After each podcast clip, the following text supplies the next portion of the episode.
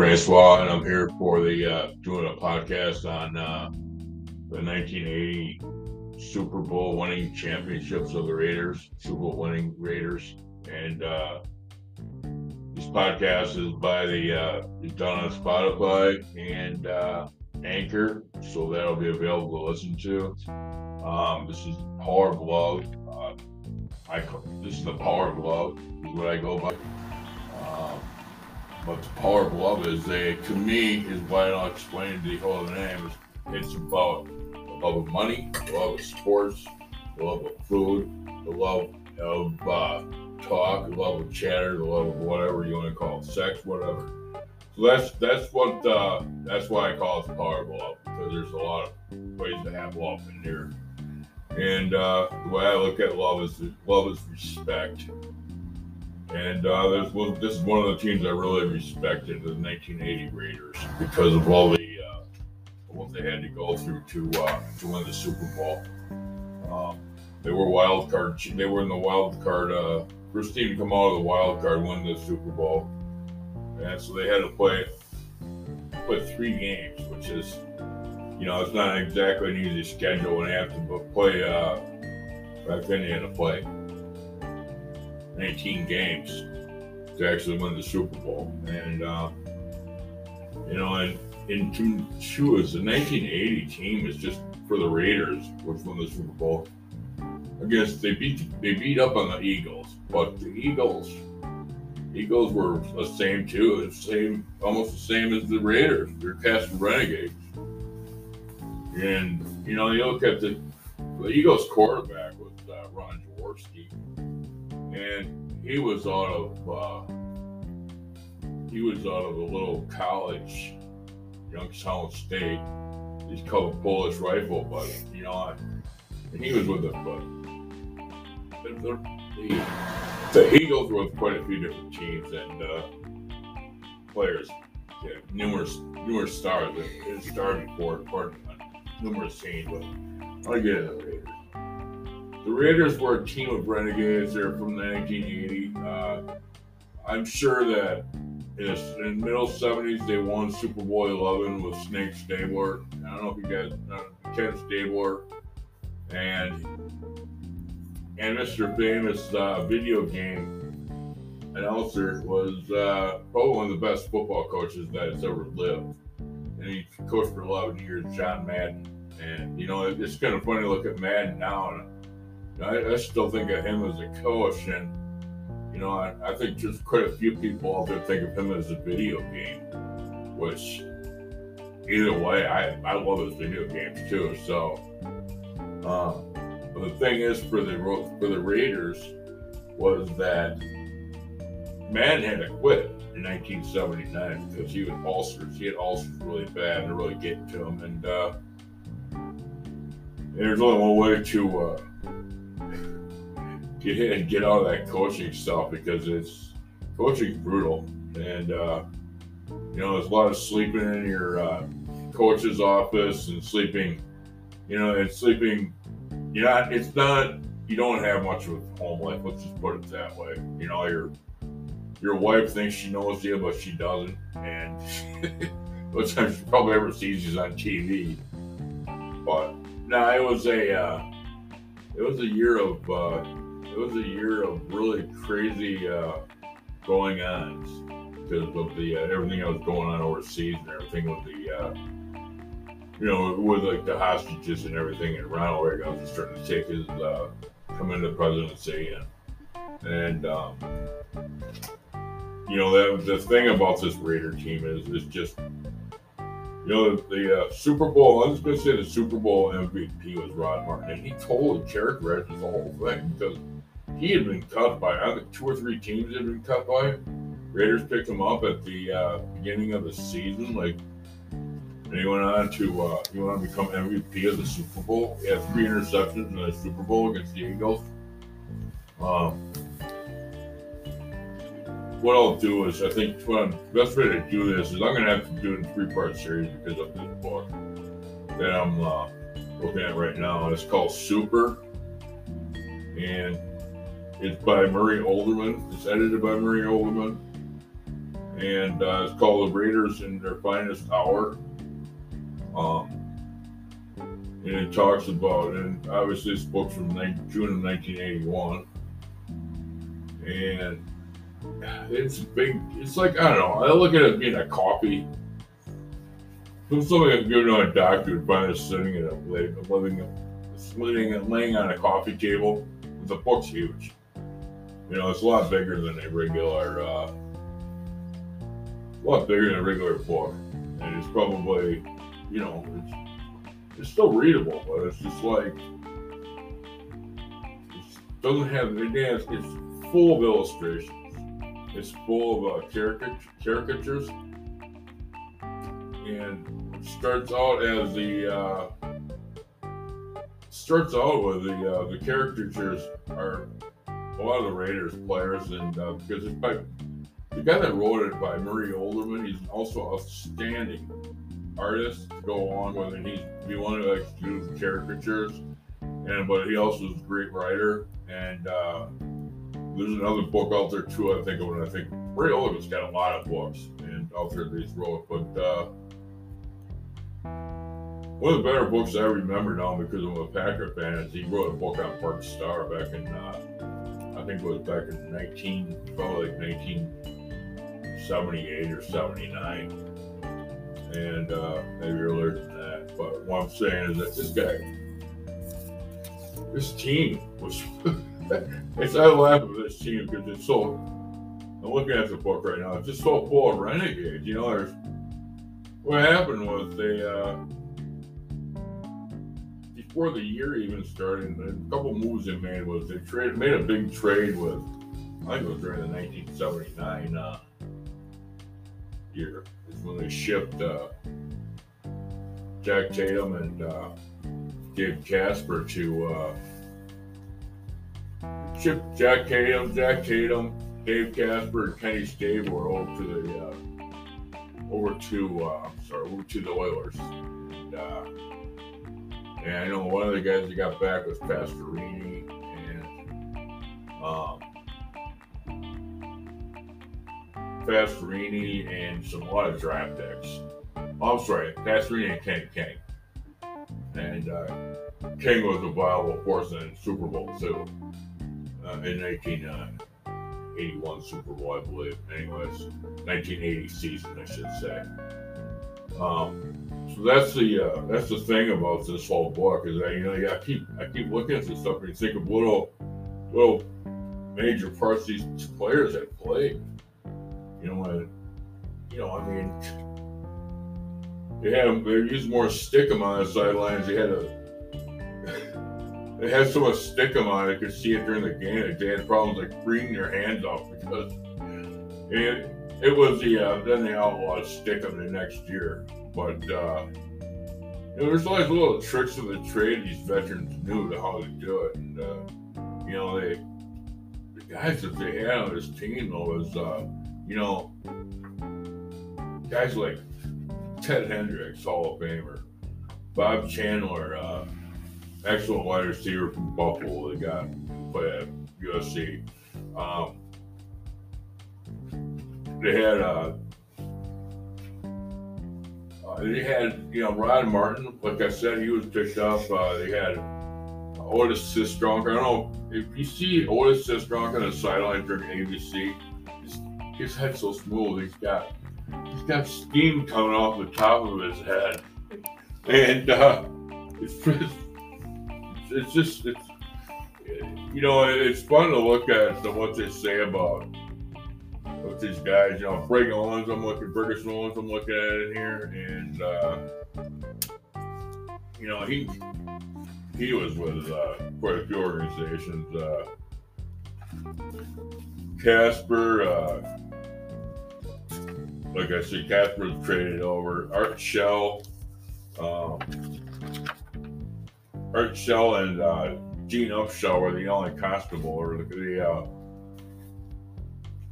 were the pillars of that team because they, I believe both or just one maybe had been in the uh, Super Bowl against the Packers in Super Bowl two, and um, and that would have been 19, uh, 1968 Super Bowl. And you know, this is they, they had been there for a while, so they could just they could build build their team around them too. And uh, what also had, you know, it, it was it's funny when I think about the quarterback situation with Jim Plunkett. You know, Plunkett was the number one choice out of Stanford back in uh, the year of the quarterback in 1971. And, um, you know, it was the year of the quarterback, and it was when Plunkett was out of Stanford. He was number one, but they also had uh, Archie Manning, uh, Ole Miss, well, well known who he is. Judah Peyton and Eli. Um, but also the uh, the other quarterback were Lynn Dickey out of Kansas State and uh, Dante Van Pastorini too. And uh, you know, when I think of uh, Plunkett as the one of the best uh, stories that I've ever read, and um, I read quite a few books on Pastorini. It's just it's not it's one of those rags to riches stories where he's I should say you know he's got it all going for him. He's the uh, premier quarterback of the NFL. He comes in, he gets with a team of the uh, New England Patriots, and he's with them for four years where he just gets pummeled uh, because I say this is I think they let it. They're giving up. They probably gave up like the most sacks in all four years, I do believe. But you know, he he was so gun shy at the end because when he was playing for the Patriots until they traded him to San Francisco in '76, and uh, you know, I he went through. Nobody had any confidence in him at the end of the uh, '75. Nobody had any confidence in him, and he went over to, to a giant or the Giants the 49ers in 1976, and and he was he had a really bad uh, he had a really bad surrounding cast on him in that league too, or that that team too, because uh, it was the uh, fun part of the, uh, the whole thing was to uh, to see him and go. Uh, the whole story was to see him go out and cut. He got cut by the uh, 49ers in 77. And he got picked up, and I believe it was 78 by the, by the Raiders. But he was third string behind uh, Stabler and uh, behind Stabler and uh, I believe it would have been uh, David David Humm.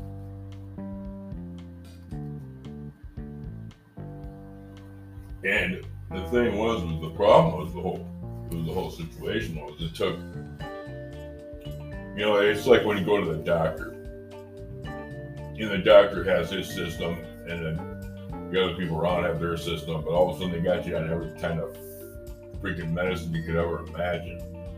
You know, it's like my friend here. She says that she was at a, uh, 12 years old and they had her on like 12 different kinds of medication. A 12 year old. You know, and that was like what, what Plunkett was going through. He'd been all these different systems with all these different teams, with, the, with his different teams that were just doormats. Um, with bad coaching, bad, uh, bad coaching, and bad, uh, bad attitude teams and uh, a lot of guys that were just there playing for their money. And that was the thing about Plunkett. And uh, you know, once he got once he got over to the uh, 1980, when the when the uh, Raiders had acquired Pastorini, I believe it was the but he had yeah he had been acquired by for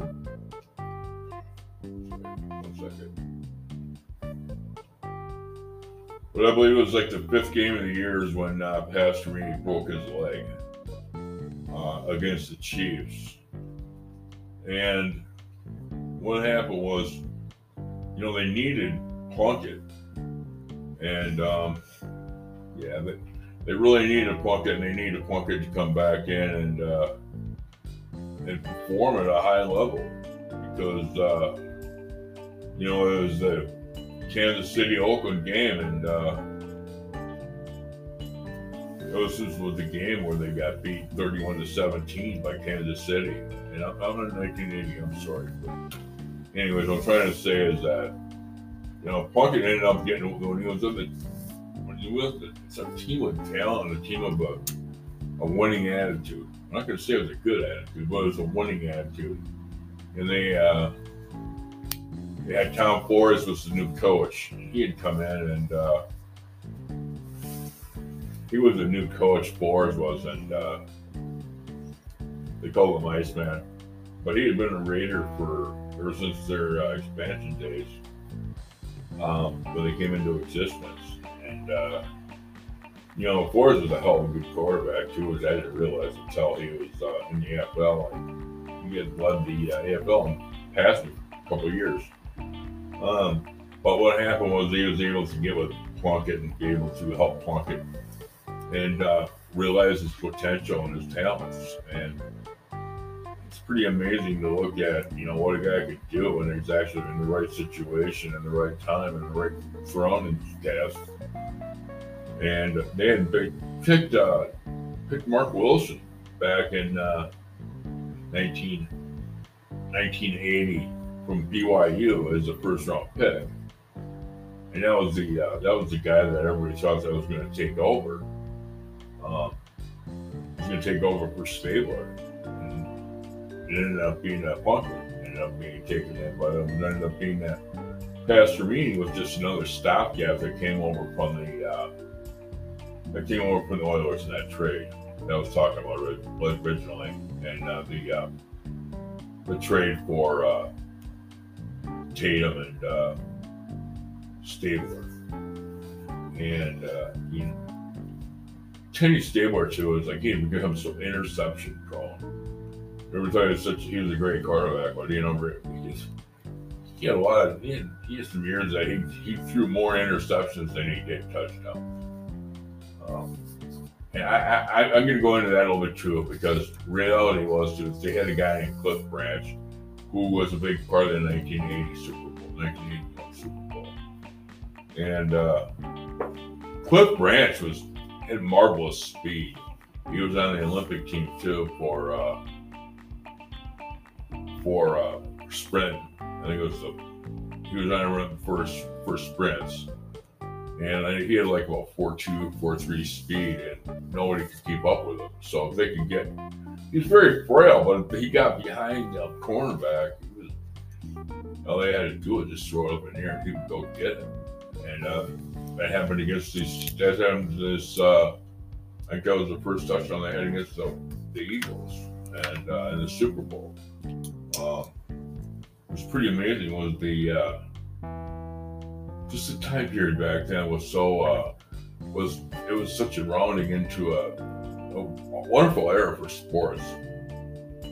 And you know, in the seventies were seventies and the eighties were were my favorite when I grew up. So it's like my favorite time of year. And like I said, I'm looking at some of these guys on here that uh, I can tell you a little bit more about. The Super Bowl was January 25th of 1981, by the way. So I didn't mean to lose you guys on that. But what I'm trying to say is that you're going to see a lot of these names that I'm going to talk about later. I'm like talking about like Mark Van Eeghen. Um, was a was a great fullback out of uh, he's out of Colgate, and um, he was like they brought him in, and the fullback was uh, they concentrated on most of the offenses around the fullback back then in uh, at Oakland.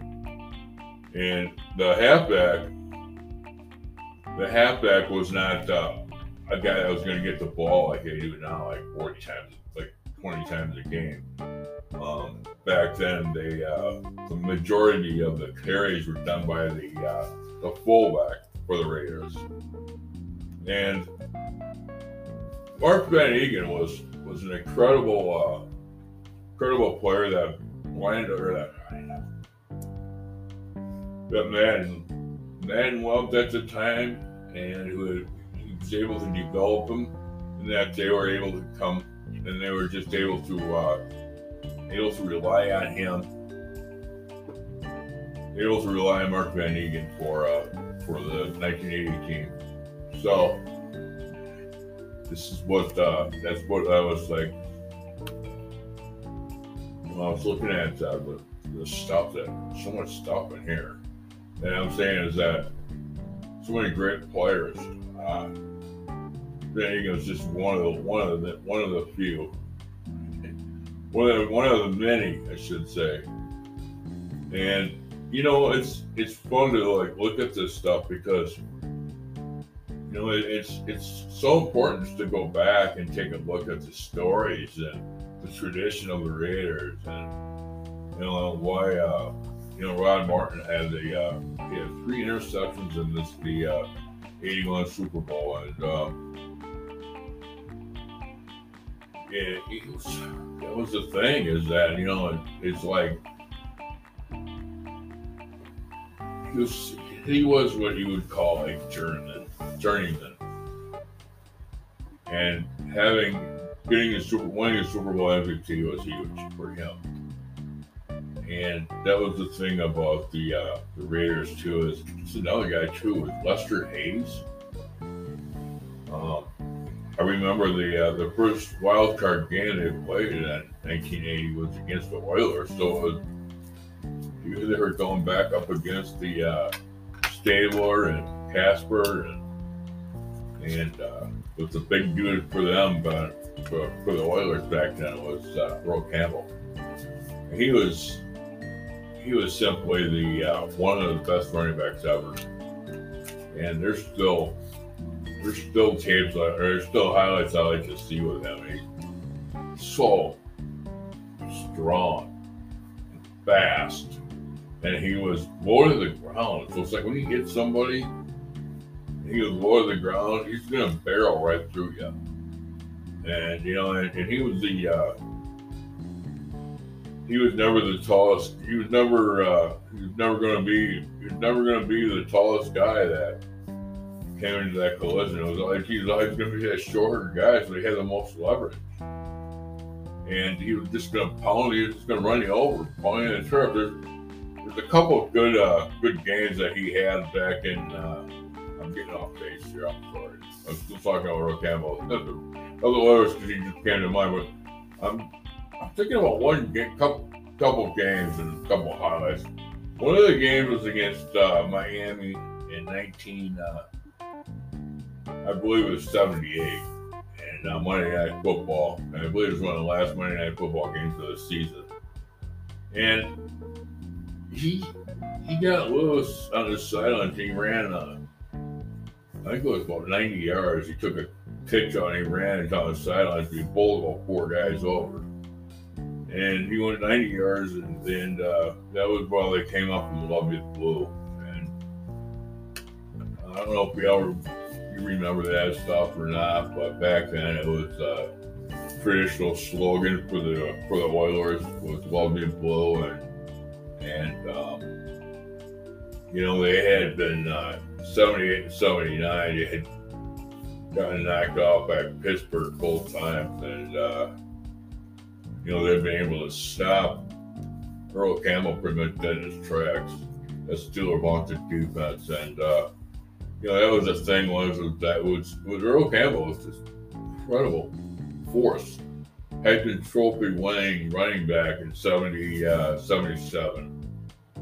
And uh, like I said, this, this, and he was the uh, he's the type of guy that put everything on the line. He put every all his physical physicality into football, and uh, for like he was in the league for eight years, but he was pretty much he was done physically when he was when he left the game, and uh, unfortunately, later in his life, it uh, it pretty much took uh, took a, took him down to a wheelchair, and uh,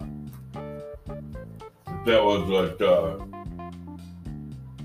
that's why the two is that why they uh, they got rid of Kenny King. And uh, back then, it's true as that you know it's like Pastorini When they it was five games he played in '80 until he got hurt and broke his leg. That's he went to uh, Market.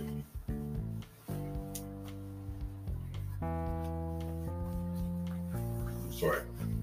ADHD is taking over today and it's taking over in a big time way because I am all over the place.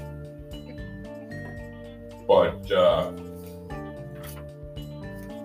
trying to say is back then in 1980, it was when Lester Hayes took over the uh, cornerback spot for the for the Raiders, and he had so much stickum. He had 13 interceptions that year, and him and uh, Freddie Biletnikoff were uh, were Mr. Stickums because I don't know if you've ever had. I think it's like pine tar almost is what it was. It's sticky, gross, like glue that you know is and Stickum is just gross. So, anyways, what happened was uh, with the Oilers and that, trying to catch you on the background here. Was 27 to 7, I believe, they lost to the Raiders that year. Uh, like I said, Lester Hayes had a huge game. This is the AFC wildcard game in 1980. And Lester Hayes had a huge game, and he had uh, he picked he picked the pass off. I know, and he ran it back for a touchdown. And it was the uh, and it was the uh, final nail in the casket, I think you would say. That's what they call it, anyways, in sports. It's a clincher. And uh, one of the things I like about Lester Hayes is, is, uh, is they call them, they call this is bad, but they called him Lester the Molester, and then they called, uh, that's back then you could get away with it back then about these ugly ass names. But true as this guy on the other side, Skip Thomas, was Dr. Death. and that's the way the Raiders were thought of. You know, they were they were not a team that was thought of very highly back then. You would not want to take your kids over to their what their to their under their locker room. You were afraid they to come out of that locker room because there was characters on his team, and you know, and some of the characters on his team, like you know, like Lyle Alzado and. Uh, I'm sorry, well, Zito was there was not well back then, but John Matuszak was. And was out of his freaking mind. Um, he was, he was, he was on every kind of drug he could get his hands on, and he put him on tranquilizers. You know, he would take, he would he'd get a hold of tranquilizers and stuff, and he would, and he would uh, take the tranquilizers, and he wouldn't be able to get up for like 48 hours. He'd be like just in, be laying in there, you know in a position where he couldn't even move. And uh, but he's he's a read about too. And you know, it, it's fun to read about the Raiders because, like I was saying, these these guys that were just crazy. So if anybody wants to sit down and read some good books on the Raiders, go ahead. But don't have your kids around. That's for sure. And don't let your kids get a hold of the books because it's graphic. So, anyways. I'm gonna do I'm gonna do some more parts of this series. I'm gonna do some more parts of this book because I can't get near it today. I'll just kind of give you a rough background. So, anyways, I uh, like I said, I apologize for my ADHD and uh, and and I hope that you know each and every one of you is able to get a hold of these uh, get a hold of these stories. But I'm gonna be doing a lot more book, doing some more uh, doing a I'll probably hopefully do like maybe three part series on this Raider thing here. And if nobody else has told you they love you today, I do. That I'll pass on that.